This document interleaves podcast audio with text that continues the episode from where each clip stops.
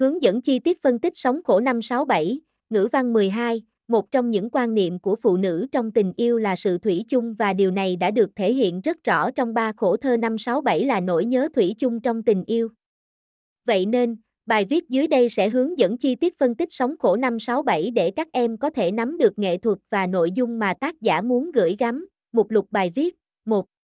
Dàn ý phân tích sóng khổ 567, 1.1 mở bài, 1.2 thân bài, 1.3 kết bài, 2. Sơ đồ tư duy phân tích sóng khổ 567, 3. Hướng dẫn phân tích sóng khổ 567.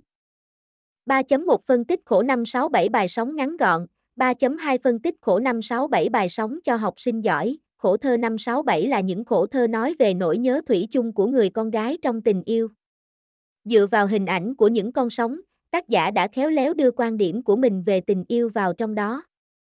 Bài viết phía trên sẽ hướng dẫn chi tiết cách phân tích sóng khổ 567 về cả nghệ thuật lẫn nội dung để các em có thể tham khảo và áp dụng vào bài viết của mình.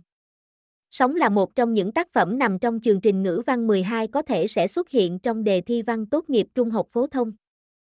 Vì vậy các em cần phải chú ý học và ghi nhớ các kiến thức về tác phẩm này. Ngoài ra, để học thêm về các tác phẩm khác trong chương trình ngữ văn cũng như kiến thức của tất cả các môn học khác, các em hãy nhanh tay truy cập website vihoc.vn hoặc đăng ký các khóa học với thầy cô VUIHOC ngay nhé.